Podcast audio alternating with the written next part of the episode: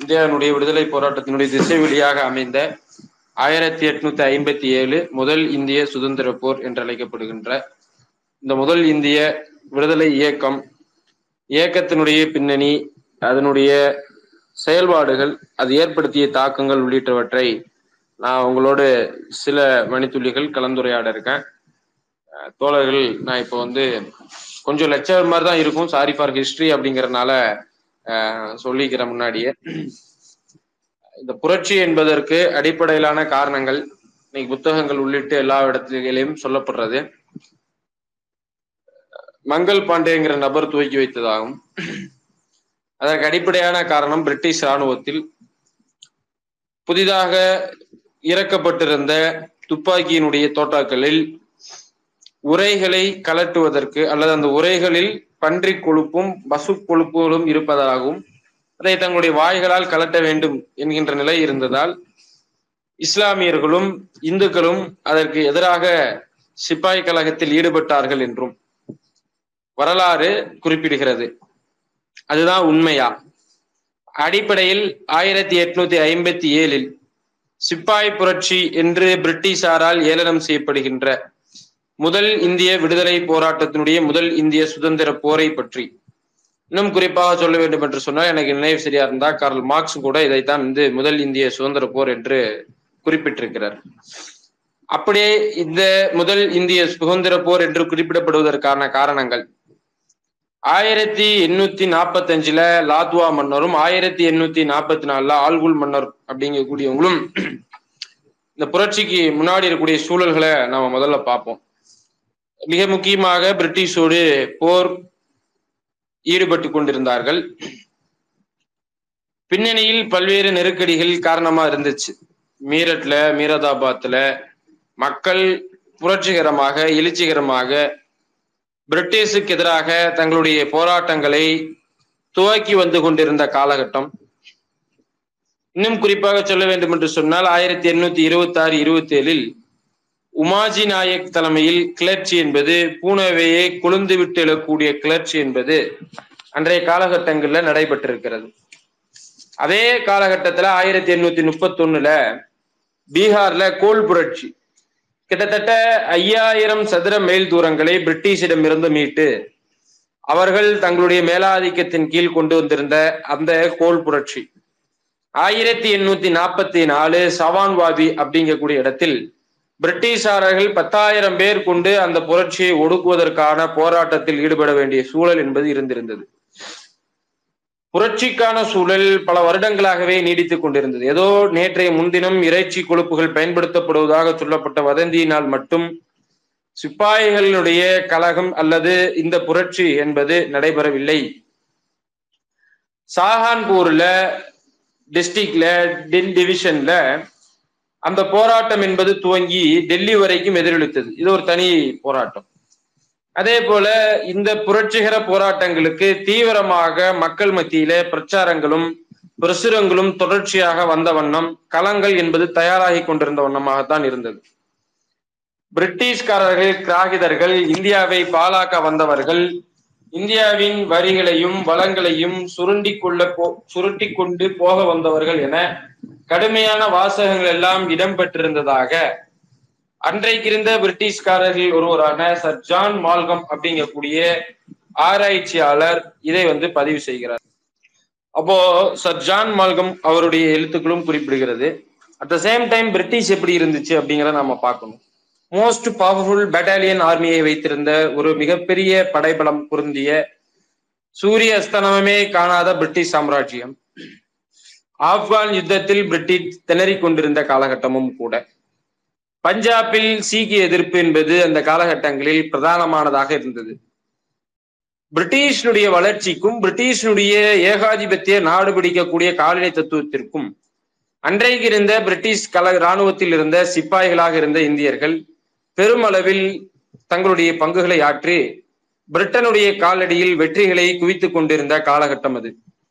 ஆனால் எந்த சிப்பாய்களுடைய பங்களிப்பு பிரிட்டிஷுக்கு பெரும் உதவியும் பேர உதவிகளை செய்து பேரரசாக மாற்றிக் கொண்டிருந்ததோ அந்த போர்களும் அந்த செயல்பாடுகளும் சிப்பாய்களுடைய வாழ்வியலை அகல பாதாளத்திற்கு தள்ளி கொண்டிருந்தது. சிப்பாய்களின் எழுச்சி என்பது குறிப்பாக சிப்பாய்களுடைய வீறு கொண்ட போராட்டம் போராட்டம் மீன்ஸ் அவங்க போர்க்களத்தில் இருக்கக்கூடிய அந்த கேரக்டர் சிப்பாய்களுடைய அந்த கேரக்டர் போர்க்களத்தில் கூடிய அந்த கேரக்டர் பிரிட்டிஷ அச்சமடை விக்ரஸான போராளிகளாக விக்ரஸான சோல்ஜர்ஸாக அவர்கள் இருப்பது பிரிட்டிஷுக்கு ஆடி மனதில் ஒரு பயத்தை கொடுத்து கொண்டேதான் இருந்தது. இப்போ அதனால பிரிட்டிஷுக்கும் இந்தியாவினுடைய சிப்பாய்களுக்கும் இருந்த உறவு என்பது இந்திய சிப்பாய்கள் பிரிட்டிஷுகளை பெரிய மதிப்பில் இருந்தார்கள். ஏனென்றால் வறுமையில் வாடி கிடந்த இந்தியர்களுக்கு. அரச வேலை என்கின்ற நிலைக்கு அரசு வேலை என்கின்ற நிலைக்கு கொண்டு வந்து ஒரு நல்ல சமூக அந்தஸ்தோடு கூடிய வேலையை கொடுத்திருந்ததால் இந்தியர்கள் பிரிட்டிஷார்களை பெரிய அளவில் மதித்திருந்தார்கள். ஆனா பிரிட்டிஷ் இந்திய ராணுவத்தையும் இந்திய சிப்பாய்களையும் எப்படி மதிப்பீடு செய்து கொண்டிருந்தது என்பதையும் நாம பார்க்கணும்.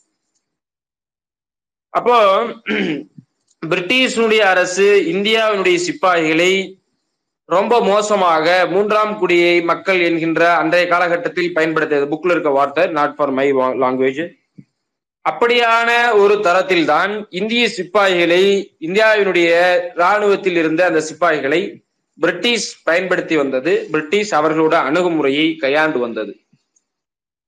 அதே போல அவர்களுக்கு வழங்கப்படுகின்ற சேலரி என்பது நூத்தி எழுபத்தி நாலு ரூபாய். அது யாருக்கு இணையாக இருந்தது என்றால் பயிற்சி பெறுகின்ற திறமையற்று போய் கிடந்த வெள்ளையர்களாக இருந்த பிரிட்டிஷ்ல ஐரோப்பிய வர்க்கத்தை ஐரோப்பிய இனத்தை சார்ந்திருந்த அந்த சோல்ஜர்களுக்கு வழங்கப்படுகின்ற சம்பளத்தை விடவும் குறைவாக இருந்தது. இந்த பாராபட்சம் என்கின்ற பாராமுகம் காட்டுகின்ற செயல்பாடு என்பது தொடர்ச்சியாக பிரிட்டிஷனுடைய அந்த இராணுவ குழுக்களிடையே காணப்பட்டு வந்தது. இன்னும் கூடுதலாக சொல்ல வேண்டும் என்று சொன்னால் இந்தியாவினுடைய சோல் கா சிப்பாய்களுக்கு எந்த ஒரு பதவி உயர்வும் அவ்வளவு எளிதில் கிடைப்பதில்லை. வாசிர் கான் என்கின்ற ஒரு சிப்பாய் குறிப்பிடுகிறார் கருப்பராகிய எங்களுக்கு எவ்வித பதவி உயர்வும் அவ்வளவு எளிதில் கிடைப்பதில்லை. இன்னும் சொல்ல போனால் நாங்கள் சிப்பாய்களாகவே இந்த அணியில் சேர்ந்து சிப்பாய்களாகவே நாங்கள் இந்த அணியை விட்டு ஓய்வு பெறுகிறோம். இப்போ ராணுவ அணிவகுப்பு நடைபெறக்கூடிய நேரங்களிலும் கூட பிரிட்டிஷார்கள் இந்தியர்களை ஏளனம் செய்வது அசிங்கப்படுத்துவது தங்களுடைய ஸ்லேவுகளாக மதிப்பீடு செய்வது போன்ற நடவடிக்கைகள் தொடர்ச்சியாக பிரிட்டிஷனுடைய ராணுவத்தில் பணியாற்றி வந்த இந்திய சிப்பாய்களுடைய மனதை சைக்கலாஜிக்கலான ஒரு மாற்றத்திற்கு அது காரணமாக அமைந்திருந்தது. அவர்கள் பெரிய அளவுல சாக்ரிஃபைஸ் பண்ணக்கூடிய நிலை என்பது இருந்தது நாடு விட்டு நாடு போர்களுக்கு செல்லும் பொழுது பெரும்பகுதி அவர்கள் தங்களுடைய குடும்பங்களை துறக்க நேரிட்டது. பெரிய பயணம் செல்ல வேண்டியது நிச்சயமற்ற பயணத்திற்கு இந்தியாவினுடைய சிப்பாய்கள் பயன்படுத்தப்பட்டார்கள். இப்ப ஏன் மார்க்ஸ் வந்து இதை முதல் இந்திய சுதந்திர போர்னு குறிப்பிடுறாருன்னா ரொம்ப முக்கியமானது இங்க தொழிலாளர்களுடைய பிரச்சனை இந்த பிரிட்டிஷ் ராணுவத்தில் இருந்தது.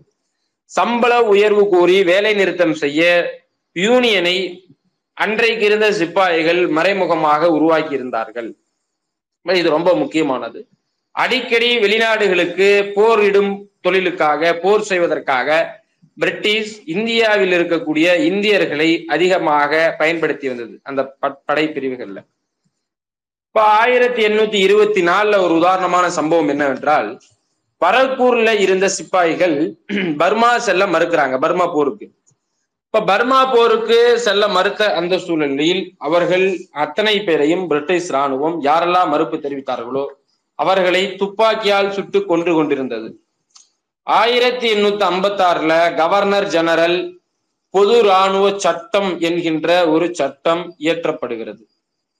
அந்த சட்டம் என்பது சிப்பாய்களை பெரிய அளவில் பாதிக்க உள்ளாகி இருந்தது இந்த சட்டம் என்பது ரொம்ப முக்கியமானது சிப்பாயினுடைய புரட்சிக்கு. இதுதான் அடிப்படையானது. இந்த சட்டம் என்ன சொல்லுதுன்னா obey the rules obey the British crown பிரிட்டிஷனுடைய அந்த முடிக்கு அந்த சுயராஜ்யத்திற்கு கட்டுப்பட வேண்டும். எங்க போக வேண்டும் என்று சொன்னாலும் அங்கே போக வேண்டும் மறுப்பு தெரிவிக்க கூடாது என்கின்ற ஒரு சட்டம் கொடிய சட்டம் பிரிட்டிஷினுடைய இராணுவத்தில் இயற்றப்படுகிறது.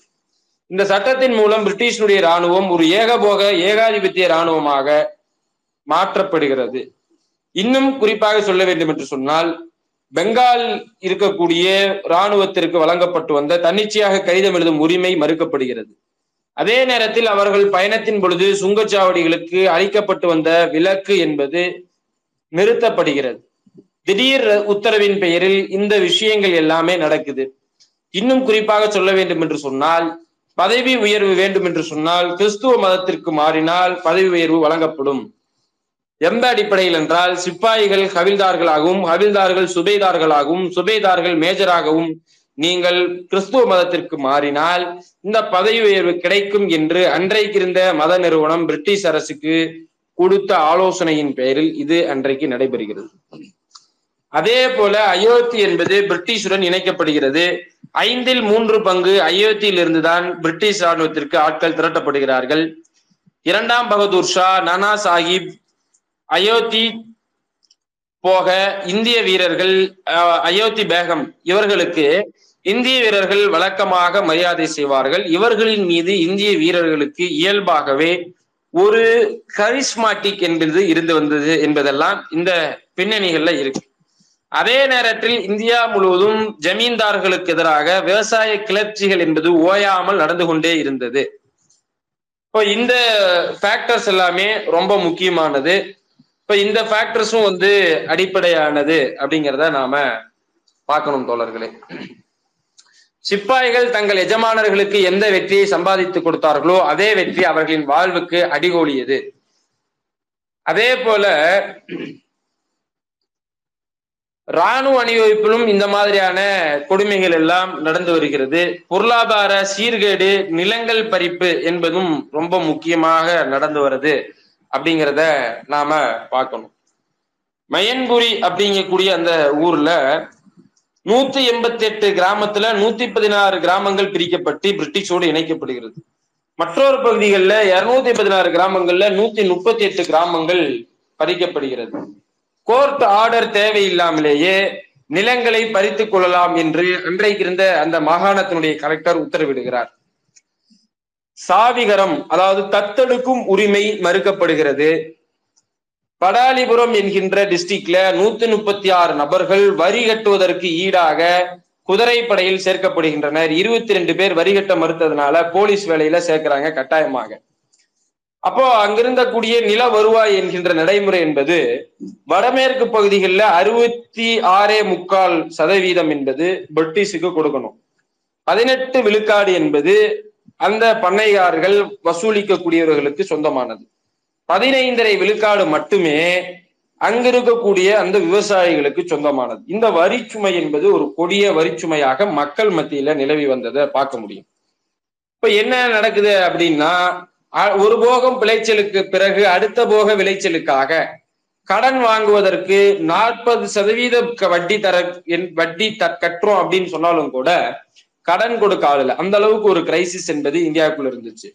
ஆயிரத்தி எண்ணூத்தி இருபத்தி அஞ்சு டு ஆயிரத்தி எட்நூத்தி ஐம்பத்தி நாலுல கடுமையான விலைவாசி உயர்வு மந்தநிலை புது நாணயம் அந்நிய செலவாணி முறை இதற்கு காரணமாக அமைகிறது என்று ப்ரொஃபசர் தாமஸ் குறிப்பிடுகிறார். ஆயிரத்தி எண்ணூத்தி ஐம்பதுல உலக தேவையை ஒட்டி வெள்ளி நாணயங்கள் உற்பத்தி செய்வது வெள்ளி உற்பத்தி என்பது நிறுத்தப்படுகிறது. ஆயிரத்தி எண்ணூத்தி முப்பத்தி அஞ்சுல இருந்தே இந்தியாவில வெள்ளி நாணய முறை இருந்ததால் பணப்புழக்கம் பெரிய அளவுல இல்லை. அதே நேரத்துல ஆதிவாசி மக்கள் ட்ரைபல்ஸ் பாத்தீங்கன்னா அவர்களுடைய நிலங்கள் கட்டாயமாக பறிக்கப்பட்டு அவர்கள் எல்லாம் எஸ்டேட் அடிமைகளாக பண்ணை அடிமைகளாக மாற்றப்படுகிறார்கள். இப்ப இந்த முறையில அவர்களின் கலாச்சாரம் புதிய கலாச்சாரம் இவர்களுடைய பிரிட்டிஷுடைய புதிய கலாச்சாரம் அவர்கள் மீது திணிக்கப்படுகிறது. இதெல்லாம் அங்க ஆதிவாசி மக்களுக்கு பெரிய ஒரு சூழலியல் மாற்றம் ஏற்படுவதை அவர்களால் ஏற்றுக்கொள்ள முடியவில்லை. அதனால ஆயிரத்தி எழுநூத்தி எண்பத்தி ஒன்னு ஆயிரத்தி எட்நூத்தி பதினொன்னு ஆயிரத்தி எட்நூத்தி பதினேழு ஆயிரத்தி எட்நூத்தி இருபது ஆயிரத்தி எட்நூத்தி முப்பத்தி ரெண்டு காலகட்டங்கள்ல கடுமையாக ஆதிவாசி மக்கள் பிரிட்டிஷுக்கு எதிராக போராட்டம் நடத்துறாங்க.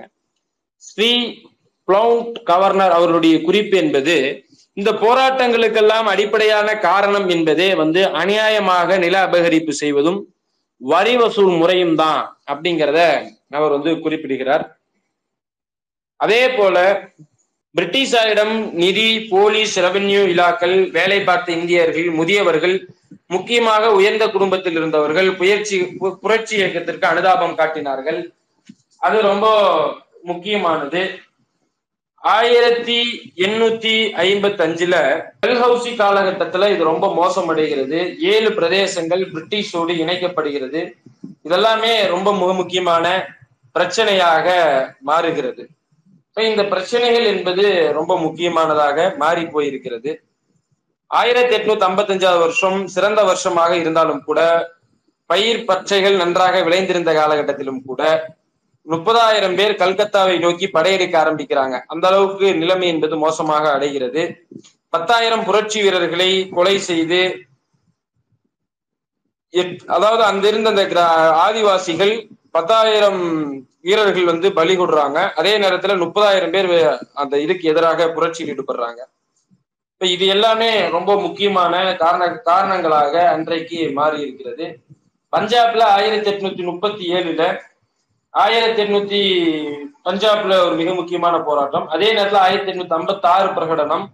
கப்பல் ரயில் இத மாதிரியான வேலைகள் எல்லாம் செய்வது நாட்டினுடைய வளர்ச்சிக்காகவும் மக்களுடைய வறுமையை ஒழிப்பதற்காகவும் என்று மத பாதிரிமார்கள் ஒரு பிரகடனம் செய்யறாங்க இந்த சூழல்ல சையத் அகமது என்கின்றவர் கிளப்பிவிட்ட எதிர்ப்பு இயக்கம் என்பது அவர் இறந்திருந்த போதும் நீடித்துக் கொண்டுதான் இருந்தது.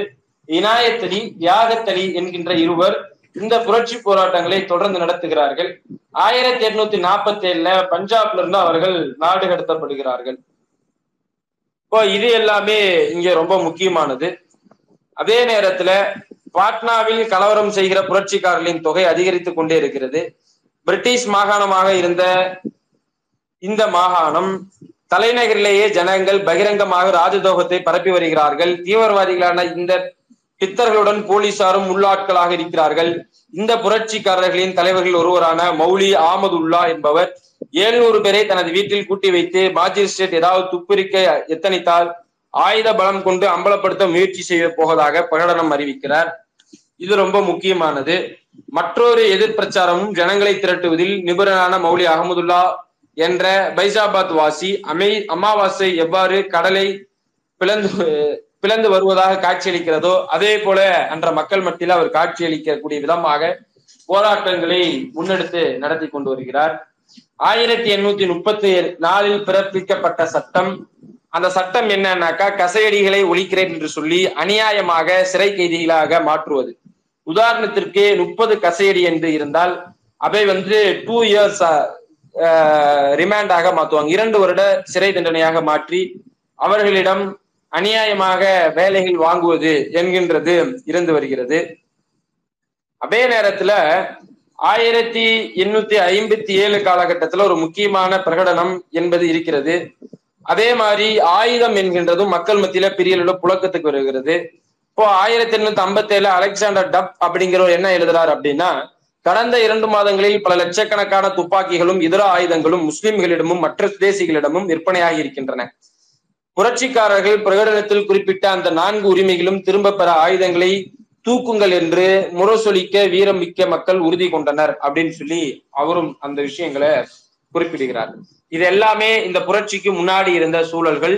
அடிப்படையாக இந்த புரட்சிக்கான அடிப்படையான காரணம் இராணுவத்தில் இருந்த சிப்பாய்களை ஒடுக்கி வந்ததும் அந்த சத்தம் இயற்றியது இந்த சட்டம் இயற்றினது எங்க போருக்கு வேணாலும் எங்க வேணாலும் போகணும்னு இந்த மாதிரி சட்டம் ஏற்றது எல்லாமே சிப்பாய்களுடைய மனதை கொதிநிலையில் வைத்திருந்தது. ஒண்ணு. சுங்கச்சாவடியில கொடுக்கப்பட்டு வந்த எக்ஸம்ஷனை கேன்சல் பண்ணதும் கடிதம் எழுதும் உரிமையை மறுத்ததும். இரண்டாவது இது எல்லாம் சிப்பாய்கள் மத்தியிலும் மற்ற விஷயங்களை நான் குறிப்பிட்டது மக்கள் மத்தியிலும் ஒரு மிகப்பெரிய அரசுக்கு எதிராக பிரிட்டிஷுக்கு எதிரான ஒரு கொதிநிலையை ஏற்படுத்தி இருந்தது வங்கத்தில் இருக்கக்கூடிய இராணுவத்தினர் கலகம் செய்ய இயல்பாகவே காத்து கொண்டிருந்த நேரம் இது. ஆயிரத்தி எட்நூத்தி நாற்பத்தி ஏழுல பிரிட்டிஷுக்கும் இந்தியாவிற்குமான ரேஷியோ இருக்கிறது. பிரிட்டிஷ்ல நாற்பதாயிரம் பேரும் இந்தியாவுடைய ராணுவ வீரர்கள் பிரிட்டிஷுடைய ராணுவத்தில் ரெண்டு லட்சத்தி பதினைந்தாயிரம் பேரும் மாக இருந்திருக்கிறார்கள். அப்போ அங்க இருக்கக்கூடிய படைகளை பாத்தீங்கன்னாக்கா பிரிட்டிஷ் குதிரைப்படை பட்டாளங்கள் ரெண்டு. சென்னையில ஒன்னு இருக்கு பாம்பாயில ஒன்னு இருக்கு. வங்கத்துல ரெண்டு மொத்தம் நாலு. பிரிட்டிஷ் காலாப்படை. அதோட பெட்டாலியன்ஸ் பெங்கால்ல பதினஞ்சு சென்னையில மூணு பம்பாயில நாலு மொத்தம் இருபத்தி ரெண்டு அதே மாதிரி பீரங்கி படை மொத்தம் ஒன்பது சுதேசி காலாப்படை நூத்தி ஐம்பத்தஞ்சு சுதேசி குதிரைப்படைங்கிறது இருபத்தொன்னு. இயல்பாகவே சுதேசி படைகள் என்பது பிரிட்டிஷ் படைகளை விட அதிகமாக இருக்கு. அதே நேரத்துல சுதேசியினுடைய தற்காலிக படை என்பது காலாப்படை எழுபத்தி நாலு குதிரைப்படை பதினொன்னு பீரங்கி படை நாலு குதிரை பீரங்கி படை நாலு. சுதேசி சாவத படை அப்படிங்கக்கூடிய தற்கொலை படை இருபத்தி மூணு இருக்குது. சீக்கிய காலாப்படை ஒரு ஏழு இருக்கு. இதே நேரத்துல ஐரோப்பியர்கள் இருந்தது. காலாப்படை பதினாறு குதிரைப்படை ரெண்டு பீரங்கி குதிரைப்படை ரெண்டு பீரங்கி படை ஆறு பெட்டாலியன்ஸ் இந்த அடிப்படையில தான் அவர்களிடத்துல இருக்கு அப்படிங்கிறது தான். பீரங்கி படையில் பன்னெண்டாயிரம் இந்தியர்கள் பிரிட்டிஷ் படைக்குள்ளேயே இருந்திருக்கிறாங்க அப்படிங்கிறது. அதே மாதிரி நூறு முகாம்கள்ல தங்கி இருந்தது பிரிட்டிஷ் படை. நாற்பதாயிரம் ஐரோப்பியர்கள் எல்லாருமே பார்டர்ல இருக்காங்க. இருபதாயிரம் ஐரோப்பிய வீரர்கள் மட்டும்தான் முக்கியமான இடங்கள்ல இருக்கிறாங்க. இப்ப ராணுவத்தை பொறுத்த வரைக்கும் வந்த சுதேச ராணுவத்துல இருபத்தி நாலாயிரத்தி எண்ணூத்தி நாற்பத்தி ஒன்பது நாற்பத்தி ஒன்பது பேர் இருக்கிறாங்க. அவங்க யாருன்னா எஃப்சி இருபத்தி ஏழாயிரத்தி தொள்ளாயிரத்தி தொண்ணூத்தி மூணு பேர் ராஜ்பூட்ஸ். பன்னிரெண்டாயிரத்தி நானூத்தி பதினாறு முஸ்லீம்கள். பதிமூணாயிரத்தி தொள்ளாயிரத்தி இருபது மகர் மக்கள். அதே போல கிறிஸ்டின் வந்து ஒரு ஆயிரத்தி எழுபத்தி ஆறு பேர் இருக்கிறாங்க. அப்போ வந்து இந்த ஒரு சூழல்ல தான் முகலாயர்களிடம் வந்து இந்த மக்கள் அன்றைக்கு இருந்த முகலாய அரசோடு இந்த புரட்சிக்கு காரணமா இருக்கக்கூடிய இந்த படைகள் வந்து நாங்க புரட்சியில் ஈடுபடக்கூடிய அந்த திட்டத்தை சொல்றாங்க. இப்போ உங்களுக்கு எந்த விதத்திலும் சம்பளம் கொடுக்க என்னால முடியாதுன்னு பிரிட்டிஷார் வந்து மறுக்கிறாங்க. இப்ப மறுக்கக்கூடிய சூழல்ல நீங்க எந்த சம்பளம் எங்களுக்கு கொடுக்க வேணாம் அதற்கு பகரமாக நாங்கள் இந்தியாவையே உங்கள் காலடியில் கொடுக்கிறோம் என்று சொல்லி இந்த முதல் இந்திய சுதந்திர போர் என்பது துவங்குகிறது. அதுல மிக முக்கியமான அந்த வரிகளாக இருக்கிறது. சகோதரர்களே அந்நியராகிய இந்த வெள்ளையர்களின் கத்திகளில் போய் முட்டிக்கொள்வது நாமேதான். நாம் மட்டும் எதிர்த்து கிளப்ப கிளம்பிவிட்டால் வெற்றி நமக்கு தான் என்பதில் சந்தேகம் கிடையாது. கல்கத்தாவில் இருந்து பொஷாவர் வரை எந்தவித எதிர்பார்ப்பும் இல்லாமல் முன்னேறி விடலாம் என்று சிப்பாயினுடைய அறிக்கைகள் முழங்குகிறது. இது ரொம்ப முக்கியமானது.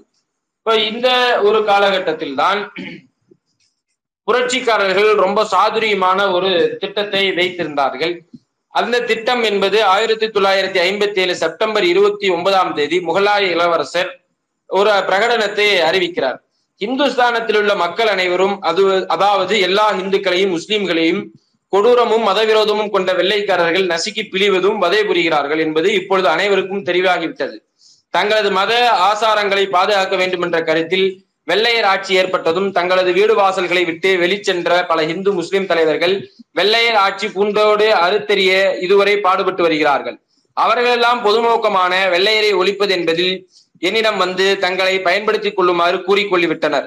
இந்தியாவின் புனித போரில் பங்கெடுக்கவும் தயாராக இருக்கிறார்கள். ஆகவே கீழ்கண்ட பிரகடனம் எல்லா மக்களும் படிந்து அதன்படி நடக்க வேண்டும் என்பதற்காக பொதுமக்களுக்கு அனுப்பப்படுகிறது. பொது லட்சியத்தில் பங்கெடுக்க ஆர்வம் உள்ள கட்சிகளுக்கு வாழ்க்கை நடத்த பணமில்லை என்றால் அவர்கள் அதற்காக நித்திய நிதியை நம்மிடமிருந்து வாங்கிக் கொள்ளலாம். நமது தேச பிரதான இந்து முஸ்லிம் நூல்கள் எதிர்காலத்தை அறிந்து செல்லும் தீர்க்கதரிசிகள் ஜோசியர்கள் பண்டிதர்கள் இஸ்லாமிய பண்டிதர்கள் முதலியோர் அனைவரும் இந்தியாவில் வெள்ளையரின் ஆட்சி நிலை நிலைத்திருக்காது என்று கூறுகிறார்கள். இதை பொதுமக்கள் அனைவரும் உணர வேண்டும். ஆகவே வல்லையர் ஆட்சி நீடிக்கும் என யாரும் நினைத்திருக்க நினைத்திருப்பீர்களானால் அந்த நினைப்பை விட்டுவிட்டு என்னுடன் சேர்ந்து அனைவரின் நன்மைக்காகவும் உயர்வுக்காகவும் உழைக்கும் பாதுஷாக்களின் அணிகளில் சேருவார்கள் என்று நம்புகிறேன். அப்பொழுதுதான் அனைவரின் லட்சியமும் நிறைவேறும். இல்லையேல் பொன்னான இந்த சந்தர்ப்பம் நழுவி பின்னர் அனைவரும் துக்கப்பட நேரிடும். கலைவாணர் ஒருவர் கூறியது போல அனுகூலமான நிலைமையை இன்னும் கைவிடாதீர். சந்தர்ப்ப அனுகூலமே வெற்றியை தேடித்தரும் இதை தவறவிட்டால் பின்னர் துன்பத்தில் துடிப்பீர்கள் அப்படிங்கக்கூடிய ஒரு மிக முக்கியமான அறிக்கை. அந்த அறிக்கை வந்து ஐந்து பகுதி உடையது. முதல் பகுதி வந்து ஜமீன்தார்களை பற்றி ஜமீன்தார் முறையையும் அந்த வாரி சுருமை போனது இதெல்லாமே குறிப்பிடுறாங்க அவர்களுடைய நிலை குறித்து. இரண்டாவது வியாபாரிகள் குறிப்பாக இந்தியாவுடைய கைவினை வியாபாரங்கள் எல்லாம் பின்னுக்கு தள்ளப்பட்டு தொழிற்புரட்சியின் காரணமாக பிரிட்டிஷாரிடம் இருந்த அவர்களுடைய நவீன ராட்சத இயந்திரங்களை கொண்டு அவர்கள் ஒரு புதிய உற்பத்தி முறையின் காரணமாக இந்தியாவினுடைய வியாபாரிகள் படுமந்தத்தில் இருந்த காலகட்டம் வியாபாரிகளை மீட்பதற்கான அறிக்கை இரண்டாவது பகுதியும். மூன்றாவது பகுதி அரசு ஊழியர்களிடத்தில் காட்டப்படக்கூடிய பாகுபாடு இராணுவம் சிவில் துறை இந்த மாதிரி பல்வேறு இடங்களில் இருக்கக்கூடிய பாகுபாடுகள் சம்பள உயர்வு கோரிக்கை உள்ளிட்டவை அடக்கிய அந்த விஷயம். உதாரணத்துக்கு அறுபது எழுபது ரூபாய் தான் சம்பளம். சிவில் உலாக்கள் உள்ளவருக்கு மிஞ்சி மீறி போனால் ஐநூறு ரூபாய் தான் சம்பளம் கிடைக்கும். அவை மாற்றிய கவர்னர் ஜெனரல் சேனாதிபதி முதலிய பதவியெல்லாம் இந்தியர்களுக்கு அளிக்கப்படும். அதேபடி சிவில் துறையிலும் மஜிஸ்ட்ரேட் நீதிபதி சர்க்கார் காரியதரிசி கவர்னர் இந்த பதவியெல்லாம் இந்தியர்களுக்கு வழங்கப்படும் என்கின்ற அறிக்கை என்பது அதுல முக்கியமானது. பகுதி நாலுல தொழில் நிபுணர்களுக்கானது. பகுதி அஞ்சு பண்டிதர்களுக்கும் பக்கீர்களுக்குமான அதாவது மௌலிகளுக்கும் பண்டிதர்களுக்குமான அறிக்கை. இந்த அறிக்கை என்பது மிக முக்கியமானது. முதல் இந்திய சுதந்திர போருடைய ஊக்கப்படுவதற்காக இருந்தது. அதற்கடுத்து பாத்தீங்க அப்படின்னாக்கா இந்த சிப்பாய் கழகம் எப்படி நடைபெறுகிறது அப்படிங்கிறது ரொம்ப முக்கியமானது. அப்ப குவாலியர்ல கிட்டத்தட்ட எட்டாயிரத்தி நாற்பத்தி ஒண்ணு கோட்டால ஆயிரத்தி நூத்தி நாற்பத்தி ஒண்ணு போபால்ல எட்நூத்தி இருபத்தி ஒன்பது மால்வால ஆயிரத்தி அறுநூத்தி பதினேழு ஜோதிபுரியில ஆயிரத்தி இருநூத்தி நாற்பத்தி ஆறு சிப்பாய்கள் புரட்சிகளை ஈடுபடுறாங்க. வங்க ராணுவத்திலும் மத்திய இந்திய துருப்பும் அவ்வளவு பேருமே புரட்சியில சேர்றாங்க. அதே நேரத்துல ஹைதராபாத் மைசூரு பரோடா அப்படிங்கக்கூடிய பகுதிகள்லாம் எந்த விதமான சலனமும் காட்டாமல் இந்த புரட்சியில ஈடுபடுவதற்கு எந்த விதமான ஒரு விஷயத்திலையும் அவங்க ஈடுபடல. டெல்லி மீரட்டு ரோஹில் கார்காந்த் ஆக்ரா காசி அலகாபாத் வடமேற்கு மாகாணம் பாட்னா கோட்டா நாகாபுரி தெற்கு வங்காளம் அஜ்மீர் போன்ற பகுதிகளில் புரட்சியை ஒடுக்குவதற்கு இராணுவ சட்டம் இயற்றப்பட்டது என்று சொன்னால் இந்த புரட்சியினுடைய வீரியம் என்பது எந்த அளவுக்கு வேகமானதாக இருந்தது என்பதை நம்ம பார்க்கணும். ஆயிரத்தி எண்ணூத்தி நாப் ஐம்பத்தி ஏழு ஜூன் மாதத்துக்குள்ள இருபத்தி ஐயாயிரம் பேர் அயோத்தியில வந்து ராணுவ பயிற்சி எடுக்கிறாங்க. மத்திய இந்தியாவில் மட்டும் ஐம்பதாயிரம் பேர் ராணுவ பயிற்சி எடுக்கிறாங்க. டெல்லி அயோத்தி ரோஹிங்கியா காந்து பண்டல்காந்த் ஆகிய இடங்கள் பிரிட்டிஷ் வந்து கதிகலங்கக்கூடிய அளவிலான புரட்சியை இந்த சிப்பாய்களும் மக்களும் சேர்ந்து ஈடுபடுறாங்க. சர் ரிச்சர்ட் டெம்பிள் அப்படிங்கிறவரு இந்தியா என்பது இதுக்கப்புறம் வந்து அவர் இந்த தகவல் இங்க புரட்சி நடக்குங்கிற தகவல் அறிஞ்சு இந்தியா வர்றதுக்கு முயற்சி செஞ்சு அனுப்பப்படுறாரு. பட் இந்தியா வருவதற்கான வழியே அவருக்கு கிடையாது. வேற வழி இல்லாம கடல் வழியாக வந்து பெங்காலம் வந்து சேர்கிறார்.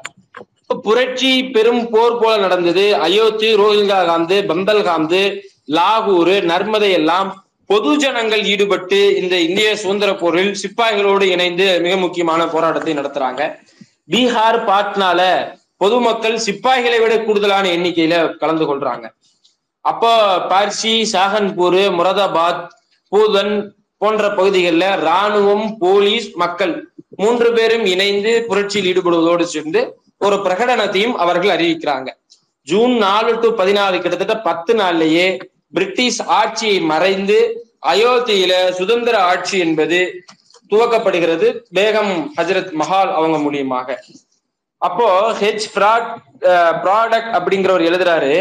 ஒரு லட்சம் பேர் ஒரு லட்சத்தி ஐம்பதாயிரம் பேர் ஒரு லட்சம் பேர் பதினையாயிரம் கோட்டைகள் கிராமவாசிகளாலும் சிப்பாய்களாலும் வீரமாக போர் போட்டி அந்த இடத்துல கைப்பற்றாங்க அப்படிங்கிறது ரொம்ப முக்கியமானது. அத்தனை கோட்டைகளும் மக்களுடைய சுதேசி ராஜ்யங்களாக மாறுகிறது அப்படிங்கிறது தான். அதே நேரத்துல டெல்லி ஆயுத சாலையை வந்து இந்த புரட்சி படை என்பது கைப்பற்றியது. கிட்டத்தட்ட தொண்ணூறாயிரம் துப்பாக்கிகளை கைப்பற்றாங்க போதிய புல்லட்டோட. பத்தாயிரம் பீரங்கி பத்தாயிரம் பீப்பாய் வெடிகுண்டு மருந்து என்பது அந்த ஆயுத கிடங்கிலிருந்து கைப்பற்றப்படுகிறது. ஆயிரத்தி எண்ணூத்தி ஐம்பத்தி ஏழுல சர்க்காரனுடைய வருமானம் எந்த அளவுக்கு குறைஞ்சு போயிருந்தது அப்படின்னா கிட்டத்தட்ட பதினைஞ்சு லட்சம் ரூபாய் என்பது பற்றாக்குறை நிதி பற்றாக்குறையாக உருவாகியிருந்தது அந்த அளவிற்கு பிரிட்டிஷனுடைய கஜானாக்கள் சூறையாடப்பட்டது. முப்பதாயிரம் சிப்பாய்கள் பத்தாயிரம் பொதுமக்கள் என்பது இந்த கொள்ளையடிக்கூடிய சம்பவத்துல ஈடுபட்டிருந்ததாக நம்ம பார்க்க முடிகிறது.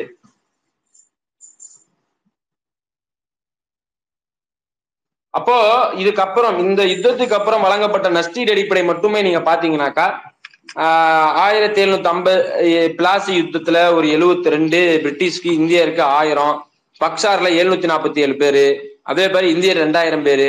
அசோவாரியில ரெண்டாயிரத்தி எழுபது பேரு இந்தியர்களுக்கு ஆயிரத்தி இருநூறு ஷவ்வாரி அப்படிங்கறதுல எண்ணூத்தி முப்பத்தெட்டு. இப்படி கடைசியா ஆயிரத்தி எண்ணூத்தி நாற்பத்தி எட்டுல ஷிலியன் வாலா குர்ஜாம்ல எல்லாம் ரெண்டாயிரத்தி நாலு ரெண்டாயிரத்தி நானூத்தி நாற்பத்தி ஆறுங்கிறது பிரிட்டிஷாருக்கும் நமக்கு ஐயாயிரம் ஐயாயிரங்கிற இழப்பு என்பது ஏற்பட்டது. இது விக்டோரியா காலத்தில் இந்தியா அப்படிங்கக்கூடிய புத்தகத்துல எண்பத்தி ஒன்பதாவது பக்கத்துல இந்த டீட்டெயில்ஸ் இருக்கு. இதெல்லாமே இந்த புரட்சிக்கான அடிப்படையான காரணங்கள்ல ஒரு பெரிய நஷ்டீடு என்பது ஏற்படுறதுக்கு அடிப்படையாக இருந்துச்சு அப்படிங்கறதுதான். கிட்டத்தட்ட ஒரு லட்சம் சதுர மைல்களை வந்து இந்த புரட்சி குழுக்கள் கைப்பற்றியிருந்தது. மூணு லட்சம் மூணு கோடியே எண்பது லட்சம் பேர் வந்து இந்த புரட்சியில சாரி முப்பத்தெட்டு லட்சம் பேர் வந்து இந்த புரட்சியில பங்கெடுத்ததாக நமக்கு வந்து கிடைக்கிறது. இப்ப அடிப்படையில் இந்த இந்த விஷயங்களை எல்லாம் உள்ளடக்கிய இந்த முதல் இந்திய சுதந்திர போர் என்கின்றது முக்கியமான ஒரு கேள்வியை நம்மிடத்தில் எழுப்புது. இது மத உணர்வா அல்லது தேசிய உணர்வா அப்படிங்கிறது. நிச்சயமாக இது ஒரு தேசிய உணர்வின் அடிப்படையில் தான் இந்த போராட்டம் என்பது நடைபெற்றிருக்கிறது. குறிப்பாக சிப்பாய்கள் தான் இதை வடித்தார்கள் என்றாலும் சிப்பாய்கள் தான் இதற்கு தலைமை தாங்கி இருந்தார்கள் என்றாலும் கூட நான் குறிப்பிட்ட பல்வேறு காரணங்களை நீங்கள் ஒப்பீடு ஆய்வு செய்கின்ற பொழுது மக்களிடத்தில் இருந்த கொதிப்பு நிலை அநியாயமாக விரிக்கப்பட்டிருந்த வரி அநியாயமாக கோரப்பட்டிருந்த நஷ்டீடு இது எல்லாமே அடிப்படையாக அங்கிருந்த நிலச்சு வந்தார்கள் கூலி அடிமைகள் மக்கள் அரசு வேலைகள் இருப்பவர்கள் என அனைத்து தரப்பினரிலும் ஏற்பட்டிருந்த பாதிப்பு தான் இவ்வளவு வீரியம் மிக்க கிட்டத்தட்ட ஒரு லட்சம் சதுர மைல் கிலோ சதுர மைலை வந்து கைப்பற்றுவதற்கான ஒரு வீரியம் கொண்ட போராட்டத்தை முன்னெடுப்பதற்கு இந்த மூன்றுமே ரொம்ப முக்கியமானதாக இருக்கிறது அப்படிங்கிறது தான் ஆயிரத்தி எட்நூத்தி ஐம்பத்தி ஏழு மே ஒன்று Lord Canning Henry Lord Lord Canning அப்படிங்கிறவருக்கு Henry Lord என்ன எழுதுறாருன்னா இந்த இரு சமூகத்தார் எந்த இரு சமூகத்தார்? இஸ்லாமியர்களும் இந்துக்களுக்கிடத்தில் மோதல் வருமா என்பதை நான் உன்னிப்பாக பார்த்து வருகிறேன். அப்படிங்கிறது ரொம்ப முக்கியமானது. அப்போ இந்த பிரிட்டிஷ் கவர்மெண்ட் வழக்கம் போல பிரித்தாளும் கொள்கையின் மூலமாக இந்த முதல் இயந்திர சுதந்திர போரை மட்டுப்படுத்தி விடலாம் என்று நினைத்து கொண்டிருந்த காலகட்டத்தில் மக்களுடைய தேசிய உணர்வு ஒற்றுமை என்பது ரொம்ப முக்கியமானது. அதுல குறிப்பாக முகலாயர்களுடைய பங்கு ரொம்ப முக்கியமானது. இந்திய இஸ்லாமியர்கள் இந்துக்களை ஒருங்கிணைக்க வேண்டும் என்பதற்கு அவருடைய தியாகம் என்பது ரொம்ப முக்கியமானது. அது இந்தியாவினுடைய பாட புத்தகங்கள் இருக்கிற எந்த ஒரு வரலாற்றிலேயுமே குறிப்பிடப்படாது. எந்த அளவுக்கு சொன்னா பசு கொலையை நிரந்தரமாக நிறுத்துகிறோம் அப்படிங்கிறத அன்றைக்கு இருந்த முகலாயர்கள் அறிவித்தாங்க. அதே போல ஜெய்ப்பூர் ஜோதிபுரி பீக்கர் அப்படிங்கக்கூடிய பகுதி ராஜாக்களுக்கு எழுதிய கடிதத்தில் தான் இதற்கு பிறகு இந்திய சுதந்திர போராட்ட இந்த இந்த போருக்கு பிறகு முடி துறப்பதாக அதாவது நான் அரசராக இல்லாமல் திறந்து அதை விட்டு கொடுப்பதாகவும் அனைத்து சுதேசி அரசுகளும் சுதந்திரமாக செயல்படக்கூடிய சுதேசி அரசுகளாக மாற்றுவதற்கும் உறுதி செய்யப்படும் முகலாய பேரரசு தனது முடியை துறக்கும் என்றும் அவர் கடிதமாக எழுதியிருந்தது. ரொம்ப முக்கியமானது. இதெல்லாம் தான் அவர்களை இந்த விடுதலை போராட்டத்துல கூட்டி வந்தது. இப்ப அடிப்படையான காரணம் என்பது இது சுதந்திர போராட்டத்தினுடைய விடுதலை வேட்கையும் தேசிய உணர்வும் மேலோங்கியதுதான் தவிர மத உணர்வு கிடையவே கிடையாது. ஏன்னா மத அடிப்படைவாதம் பேசக்கூடிய பல நபர்களும் இந்த மௌலிகள் பண்டிதர்கள் உள்ளிட்டவர்கள் தான் பல இடங்களில் சிப்பாய்களுடைய புரட்சியை தலைமை தாங்கி இருக்கிறார்கள் அவருடைய ஆலோசனை என்பதும் குறிப்பாக இறந்திருக்கிறது என்பதை நாம பார்க்கணும் தோழர்களே. அதே மாதிரி இந்துஸ்தானத்திலிருந்து பரங்கியை விரட்டி அடிக்க வேண்டும் என்பதுதான் என் இதயபூர்வமான ஆசை. என்ன நஷ்டம் ஏற்பட்டாலும் இதை செய்தாக வேண்டும். இந்துஸ்தானம் முழுவதும் சுதந்திரத்தோடு திகழ வேண்டும் என்பது என் அவா அவானா என்னுடைய விருப்பம். இந்நோக்கத்தோடு நடந்து வரும் புரட்சிகரமான யுத்தத்துக்கு சகல பாரதத்தையும் தாங்கக்கூடிய அனைவரையும் இணைத்து கொண்டு போகக்கூடிய தலைவர் ஒருவர் இல்லாவிட்டால் வெற்றி கிட்டுவது முடியாத காரியம். வெள்ளையரை இந்நாட்டிலிருந்து துரத்தி அடித்த பின்னர் என் ஆதிக்கம் ஏற்படுவதற்கு இந்நாட்டை ஆள வேண்டும் என்ற எண்ணம் எனக்கு துளி கூட கிடையாது. ஆகவே சுதேசி ராஜாக்களாகிய நீங்கள் அனைவரும் வாளை உருவி எதிரியை விரட்ட கிளப்புவீர்களேயானால் எனது ஆதிபத்திய அதிகாரங்கள் எல்லாம் குறிப்பிடும் சுதேசி மன்னர்களிடம் ஒப்படைத்துவிட்டு நான் விளங்கி விலகி விடுகிறேன் என்பது அவருடைய மிக முக்கியமான கோட். இந்த நேரத்துல வந்து சீக்கியர்கள் குறிப்பாக டெல்லியை கைப்பற்றும் வரை அவர்கள் முதல் இந்திய சுதந்திர போரில் கலந்து கொள்ளவே இல்லை. டெல்லியை கைப்பற்றிய பிறகுதான் அவர்கள் இந்த போரில் வந்து கலந்து கொள்ள ஆரம்பிக்கிறார்கள். அப்படிங்கிறது ரொம்ப முக்கியம். சிப்பாய்கள் மட்டுமே இதற்கு அடிப்படையான காரணம் இல்ல. முகலாய சக்கரவர்த்தி அவர்களுடைய பரந்த மனசு மக்கள் எழுச்சி காரணம் அதிலிருந்து அந்த தட்பவெட்ப சூழல் இது எல்லாமே நாம பார்க்கணும் அப்படிங்கிறதான் தோழர்களே. குறிப்பாக தாலுக்தார்கள் அப்படிங்கக்கூடிய இந்த செட்டப்ல கிட்டத்தட்ட முன்னூத்தி பதிமூணு பேர் இருந்த இடத்துல வெறும் ஏழு பேர் தான் பிரிட்டிஷோட இருந்திருக்காங்க. மீதி அத்தனை பேருமே இந்த விடுதலை போராட்ட சுதந்திர முதல் இந்திய சுதந்திர போர் என்று அழைக்கப்படுகிற இந்த சிப்பாய் கழகத்தில் தான் தங்களை இணைத்து கொண்டார்கள் அப்படிங்கிறது ரொம்ப முக்கியமானது. அப்போ இந்த விஷயங்களில் லட்சுமிபுரியிலும் டில்லியிலும் புரட்சிக்காரர்கள் ஏற்படுத்திய சர்க்கார்களில் நவீன ஜனநாயக அம்சங்கள் ஓரளவுக்கு விளங்கின. டெல்லியில் ஏற்பட்டிருந்த சர்க்கார் சட்டப்படி அதாவது அந்த புரட்சிக்கு பிறகு உருவான சின்ன சர்க்கார் அது. சர்க்கார் சட்டப்படி அமைந்த ஒரு முடியாட்சியாக இருந்தது. மன்னராக மன்னர் மன்னராக விளங்கினார். சட்டப்படி மதிக்கப்பட்டார். ஆனால் பார்லிமெண்ட் என்பதற்கு பதிலாக போர் வீரர்களின் கவுன்சில் என்ற ஒன்று உருவாக்கப்பட்டுச்சு. அந்த கவுன்சில் வசம்தான் அதிகாரம் இருந்தது. மன்னர் ஜனாதிபதியாக இருக்கவில்லை. அரபு பாரசீக பெயர்களையோ சம்பிரதாயங்களோ கவுன்சில் மீது திணிக்கப்படவில்லை. இங்கிலீஷ் முறைப்படியே காரிய காரியங்கள் எல்லாம் நடைபெறுது. இக்கவுன்சில் எல்லாத்தையும் முறைப்படி கவனிச்சு வரும் எல்லா மனுக்களையும் முதலில் மன்னருக்கு அனுப்பப்படும். பிறகு மன்னர் அதில் கையெழுத்திட்டு கோர்ட் என்ற ஒரு சபைக்கு அனுப்புவார். அந்த சபையில பல கார்னல் பிரிடிகேரியர் மேஜர் முதலியோர் இருப்பாங்க. காரியதரிசி என்றும் ஒருவர் இருப்பார். போராட்டத்தில் வீரதீரமாக போராடியவர்களுக்கெல்லாம் கர்னர் பதவி வழங்கி இருந்தார்கள் இது ரொம்ப முக்கியமானது தோழர்களே. இப்ப இதுல ஈடுபட்ட தலைவர்கள் யாரெல்லாம் அப்படிங்கிறதும் ரொம்ப முக்கியமானது. இப்ப இதுல ஈடுபட்ட தலைவர்கள் கிட்டத்தட்ட நானா சாஹிப் அப்படிங்கிறவர் ரொம்ப முக்கியமான நபர். இவர் வந்து பிரிட்டிஷோடு ரொம்ப நெருக்கமாகத்தான் இருந்தார். படாபடமான விருது விளம்ப சாரி விருதுகளை எல்லாம் பிரிட்டிஷுக்கு வழங்கி அவர்கள் கண்ணில் வந்து மண்ணை தூவி ஒரு போலியான நம்பிக்கையை ஏற்படுத்தியிருந்தார். அதே நேரத்தில் தனது பங்குகளையும் கடன் பத்திரங்களையும் விற்று கைரொக்கமாக ஐம்பதாயிரம் ரூபாய் இந்த புரட்சிக்காக தயார்படுத்தி வைத்திருந்தார். நானா சாஹிப்னுடைய பங்களிப்பு இந்த முதல் இந்திய சுதந்திர போரில் ரொம்ப மிக முக்கியமான ஒரு கட்டம். அதே மாதிரி புரட்சியில் ராணுவ தலைவர்களாக அகமது சுல் அகமது ஷா குமார் சிங் தாந்தியோ தோபி லட்சுமிபாய் போன்றவர்களுடைய பங்களிப்பு ரொம்ப முக்கியமானது. ஜெனரல் பிளஸ் கொரில்லா யுத்த தலைவர்கள். ஜெனரல்ஸ் ஜெனரல்ஸ் அதாவது முதல் இந்திய சுதந்திர போர்ல ஜெனரல்ஸ்ங்கிறவங்க சிப்பாய்கள். இவங்களுக்கு நேரடியாக தாக்குவதற்கு எல்லா விதமான யுக்திகளும் தெரியும். அதே நேரத்துல கொரில்லா போர் வீரர்களாக இருக்கக்கூடியவங்களுக்கு மறைந்திருந்து தாக்கக்கூடிய யுத்திகள் தெரியும். கிட்டத்தட்ட இந்த புரட்சி குழு மறைந்திருந்து ஒரு பக்கம் தாக்கும் மறைந்திருந்து தாக்கக்கூடிய இந்த எதிர்பாராத தாக்குதல் நடக்கக்கூடிய அதே நேரத்துல நேரடி தாக்குதலும் நடைபெறும். இப்படி நடைபெற்று கிட்டத்தட்ட வந்து பதினோராயிரம் சிறை கைதிகளை வந்து இந்த புரட்சி குழு என்பது விடுவித்துச்சு. ரெண்டாயிரம் மைலுக்கு வந்து தந்தி கம்பங்களை எல்லாம் வந்து வெட்டி வீழ்த்தி இருக்கிறாங்க.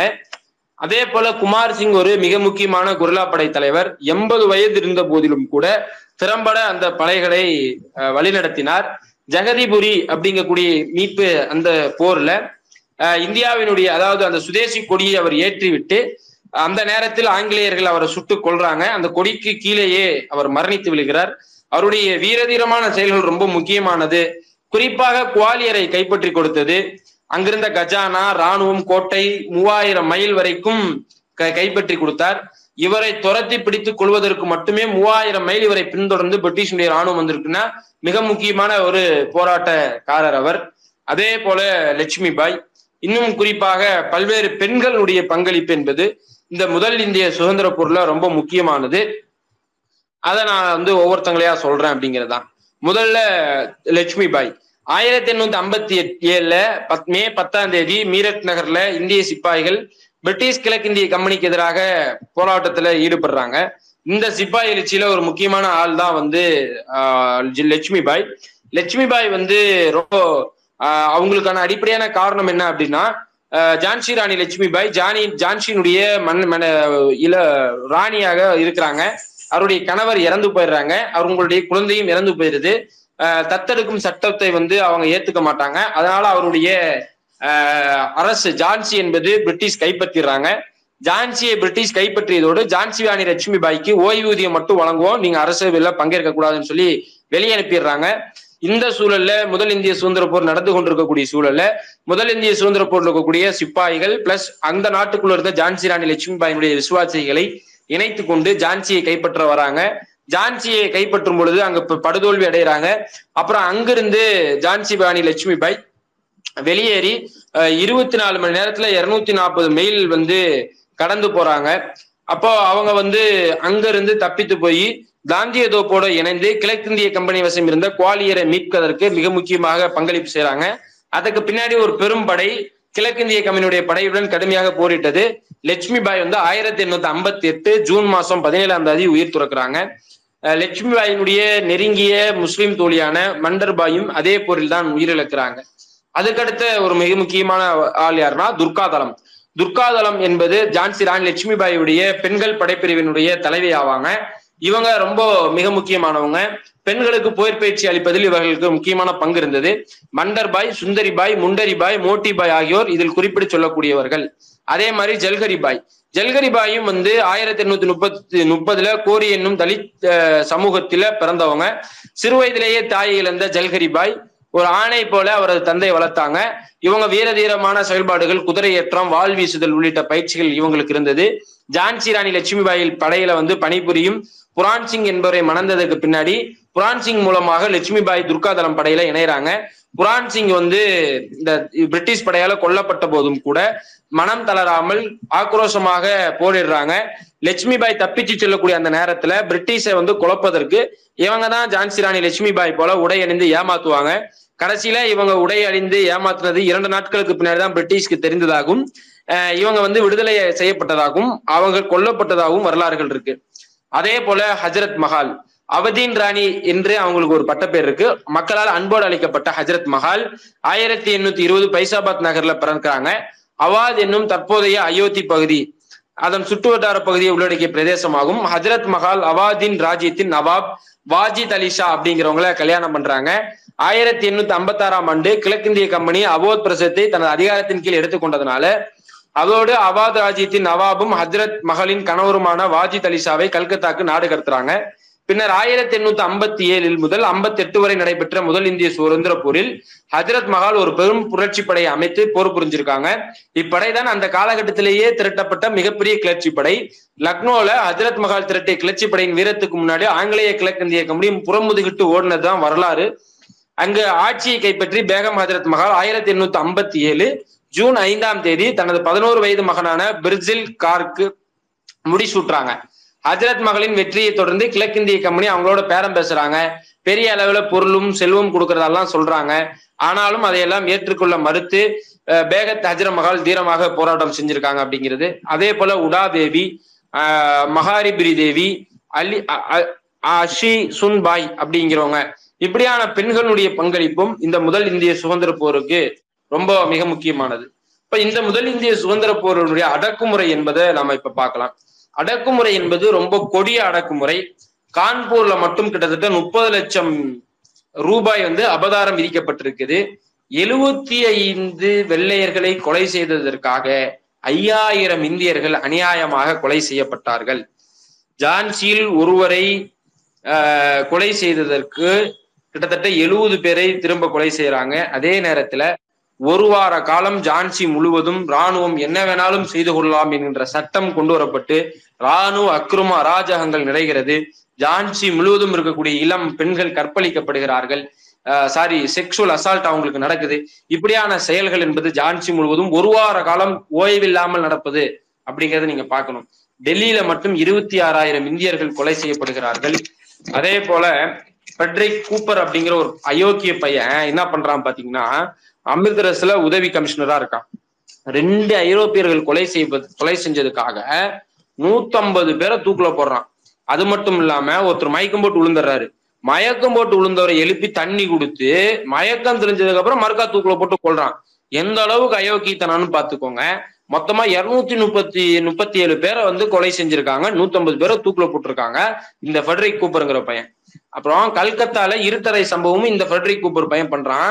அந்த இருட்டறையில மட்டும் நாற்பத்தஞ்சு பேர் வந்து அஹ், செத்து விரைஞ்சு கிடக்கு விரைச்சு போய் உடல் விரைச்சு போய் கிடக்குறாங்க. என்ன காரணம்னா மூச்சு விட முடியாம எப்படி ஹாலோகாஸ்ட்ல ஹிட்லர் செஞ்சாரோ அதே போல ஒரு கொடும் கடும் சிறையில அடைச்சு தண்ணி கொடுக்காம பயத்தை ஏற்படுத்தி காத்து மூச்சு விடுறதுக்கான காத்தும் கூட வராது அந்த கடும் இருட்டறையில் அடைத்து கொலை செய்திருக்காங்க அப்படிங்கிறது.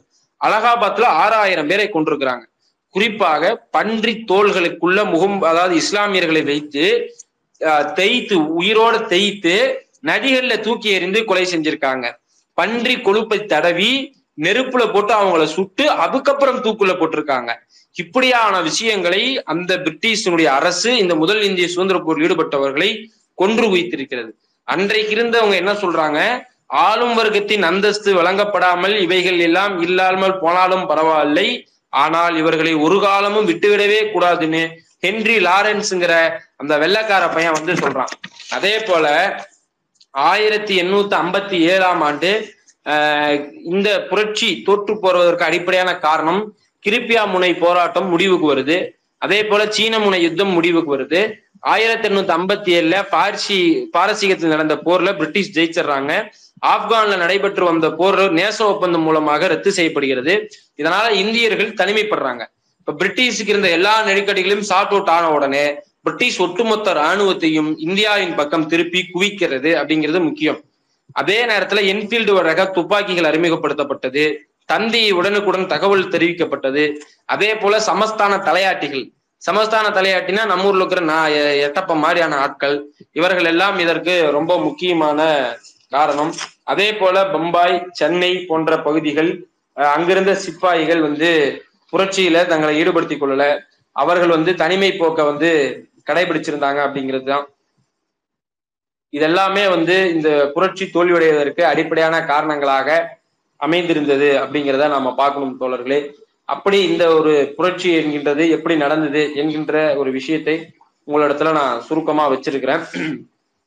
அதே போல பாத்தீங்கன்னாக்கா வருமானம் என்கின்றது பாத்தீங்கன்னா சம போடப்பட்ட இது நெஸ்டிடு சுதேசி சமஸ்தானங்கள் வந்து பதிமூணாயிரம் பவுனு வரியில்லா நிலபுலம் ஐயாயிரம் பவுனு வங்க சகவாத நிலை ஏற்பாட்டின்படி விட்டு கொடுத்தது ரெண்டாயிரம் பவுனு ராஜ்ய பென்ஷன் விட்டு கொடுத்தது இருபத்தி ஆயிரம் பவுனு. பிரிட்டிஷ் இந்தியாவினுடைய இந்த போருக்கு பின்னாடி அவங்க திரட்டிய வருமானம் மற்றும் மொத்தமே மொத்தம் வந்து நாற்பத்தி ஏழாயிரத்தி எட்நூறு பவுன்களை வந்து இந்த போருக்கு பின்னாடி நெஸ்டீடுகள் மூலமாகவே அவர்கள் திரட்டி இருக்கிறார்கள் அப்படிங்கிறத ரொம்ப குறிப்பாக நாம் பார்க்க வேண்டும். இப்படியாக இந்தியாவினுடைய முதல் இந்திய சுதந்திர போர் என்பது அடிப்படையான காரணங்கள். இதிலிருந்து நல்வே- நடைபெற்ற பல்வேறு நிகழ்வு போக்குகளை நான் உங்களிடத்துல முன் வச்சிருக்கேன். ஆஹ் இதோட நான் வந்து நிறைவு செய்யறேன் தோழர்களே. கேள்விகள் இருந்தா கேட்கலாம் அப்படிங்கிறதான் குறிப்பாக இந்து முஸ்லிம் கலவரங்கள் இந்த மாதிரியான விஷயங்களை இன்றைக்கு தூண்டிவிடுகின்ற ஆர்எஸ்எஸ் சங்கபரிவார் கும்பல்களுக்கு மிக முக்கியமானது. இந்தியாவில் நடைபெற்ற முதல் இந்திய சுதந்திர போர் என்ற இந்த சுதந்திர போர் ஒரு தேசிய எழுச்சிகரமான ஒரு போர். முகலாய சக்கரவர்த்தியும் ராஜபுத்துகளும் அன்றைக்கு இருந்த மக்களிடத்தில் ஏற்பட்ட ஒற்றுமை என்பது அன்றைக்கு இருந்த பிரிட்டிஷை கதிகலங்க செய்தது. அப்படிங்கிற அடிப்படையில் இதை நம்ம முக்கியமாக மக்களிடத்தில் எடுத்து செல்ல வேண்டிய ஒரு காலகட்டத்தினான வரலாறு இது அப்படிங்கிறதே நான் குறிப்பிடுறேன் தோழர்களே. நன்றி.